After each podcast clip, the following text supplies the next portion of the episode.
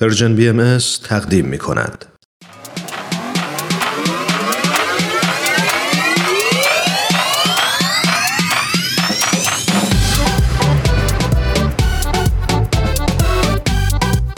حالا به ارزش ثانیه ها فکر کردی؟ گاهی اوقات مسیر زندگیت می‌تونه توی چند ثانیه عوض بشه شنیدن یه صدا، دیدن یه تصویر، خوندن یه خبر همه و همه می‌تونه یه شروع تازه باشه. پس با ما همراه باش تا قدر ثانیه ها رو بیشتر بدونیم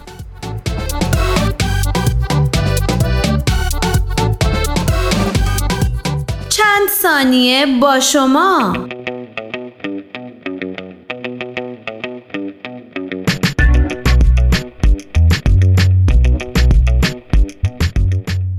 آیا تا کنون از روز جهانی دوستی Friendship Day چیزی شنیده اید؟ روزی بر بزرگداشت دوستی ها گفته شده در سال 2011 میلادی به منظور گسترش دوستی در میان مردم کشورها و فرهنگهای مختلف سازمان ملل متحد روز 30 جولای رو روز جهانی دوستی معرفی کرد. بسیاری از دوستان در این روز به همدیگه هدیه میدن و برای هم کارت میفرستن. دستبندهای دوستی در هند، نپال، بنگلادش و بخش از آمریکای جنوبی طرفداران زیادی داره.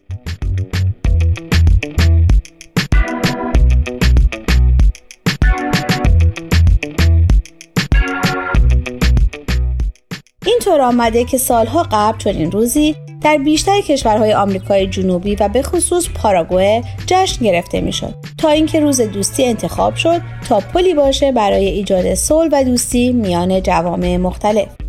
سازمان ملل از جوانان می‌خواهد تا به عنوان آینده سازان جهان در بزرگداشت این روز شرکت کرده و با برپایی فعالیت های مختلف فرهنگ های متفاوت رو به نمایش بذارند و سبب احترام و درک تنوع نژادی در سراسر جهان بشن.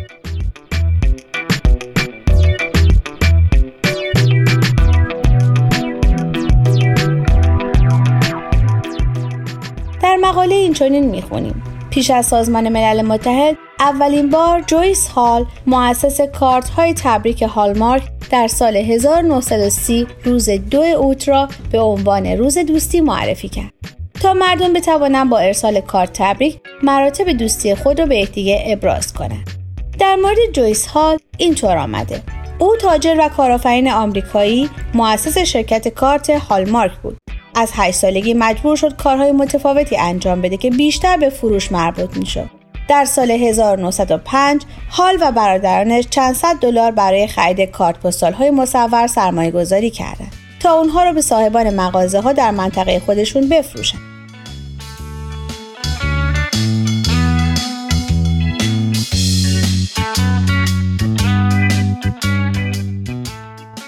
گفته شده جویس هال در ابتدا هم مانند سایر همسنفی های خود فقط کارت های تبریک همچون کریسمس و تولد رو در اختیار مردم قرار می‌داد.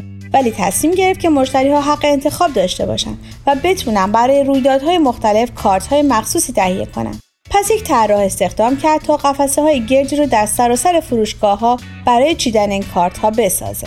تا مشتریان بتوانند بین صدها کارت جستجو کنند و کارت مورد علاقهشون رو پیدا کنند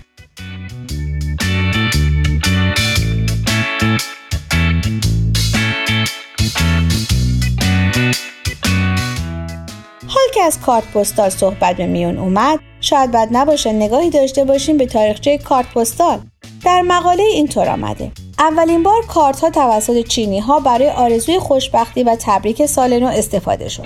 بعدها مصری ها از پاپیروس برای ارسال این گونه پیام ها استفاده کردند.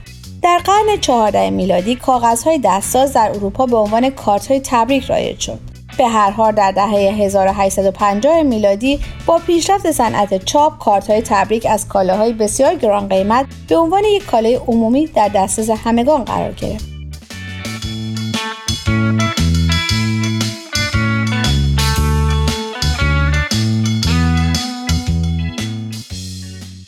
پستال اولین بار در سال 1869 میلادی در کشور اتریش به صورت گسترده عرضه شد. گفته شده استفاده از کارت پستال از قرن 13 هجری قمری در ایران باب شد و بیشتر از طریق کسانی که به خارج از کشور سفر کرده بودند و برای آشنایان و دوستان خود کارت پستال ارسال می‌کردند رواج یافت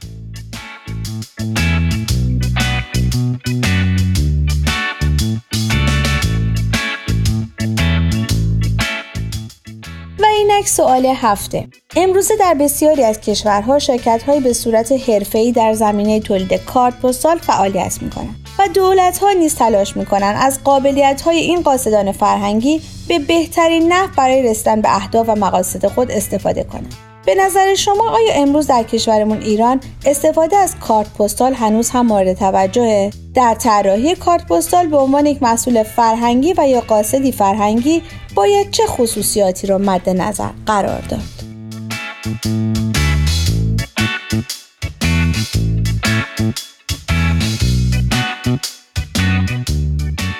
شما می‌تونید از طریق آدرس ما در تلگرام Persian BMS Contact و همچنین ایمیل info at persianbms.org با ما تماس بگیرید.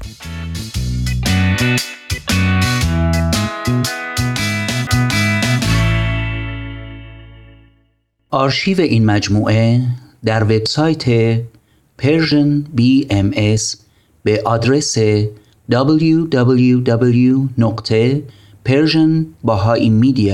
نقطه org در دسترس شماست.